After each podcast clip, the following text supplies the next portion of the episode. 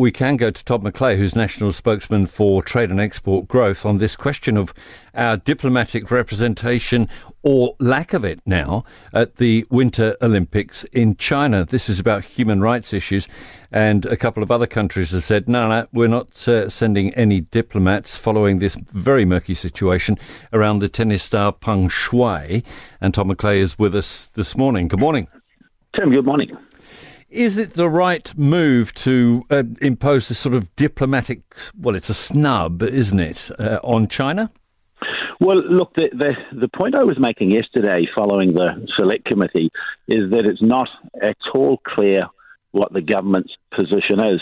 Let me first say that uh, you know National uh, very strongly uh, views uh, human rights as an important issue, and secondly, on every occasion when I was trade minister, I travelled to China, and subsequently in opposition when we met with Chinese representatives, we've raised this as a concern. But we had uh, two days ago the Deputy Prime Minister Grant Robertson saying it's not a diplomatic boycott because of COVID uh, and a few other things he said. But because of COVID, mm. diplomats and ministers would not be travelling to China. But yesterday in the select committee, the trade minister said it was a diplomatic boycott for. Um, okay. Um, for reasons. And so, what I'm asking the government to do is, is to recognise one, it's a very important trading relationship. We have more than $20 billion worth of exports uh, to China, but they need to clarify the situation because we know with China, whenever there's uncertainty, actually uh, things can go in the wrong direction. So, there either is a boycott or there isn't, but they need to clean it up really, really quickly so everybody, including exporters and the public, know where we stand. All right, say in a couple of years you're the minister and we've got a games coming up and we've still got all these questions. Uh, how are you going to handle this?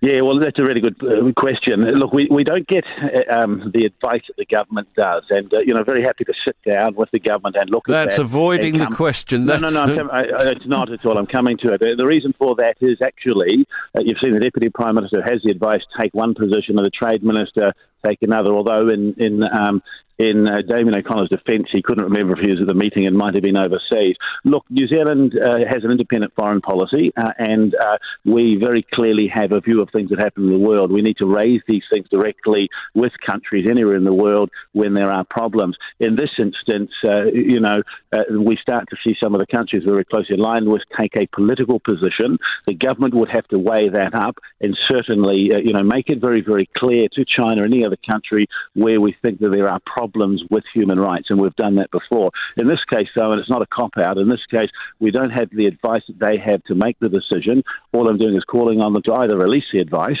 or at least have a very clear position so that we know where we stand, we as an export country. How far are you prepared to let China go in terms of uh, uh general policies? Uh, human rights, we don't expect any immediate improvement on that level, do we? But what about the expansionism that's going on?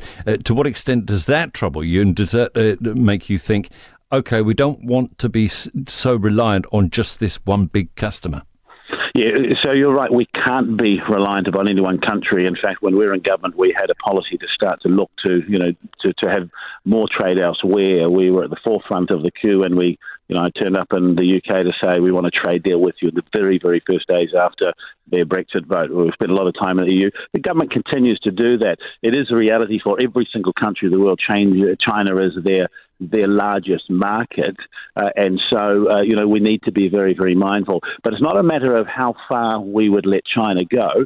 Uh, we need to be very very strong to the principles that New Zealand stands for when it comes to anything that you've called expansion. Others have a different word for to make that view clear in mm. international forum directly with them. New Zealand's always been very very good at that.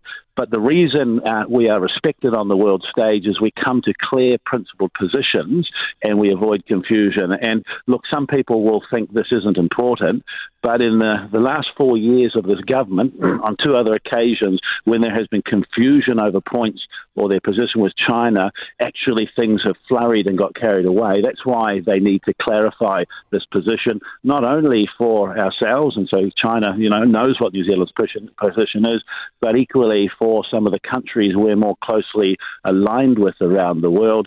You know, the government either has a, a restriction and ban in place, or it doesn't, or it doesn't, deputy, yeah, or it doesn't. The deputy prime minister says they don't. The trade minister says they do. And actually, I noticed in the media today diplomats have applied for accreditation to the Beijing Games. So nobody actually knows what's going on. It just needs to be clarified. It needs to be cleaned up really quickly. Todd McClay is national spokesman on trade and export growth.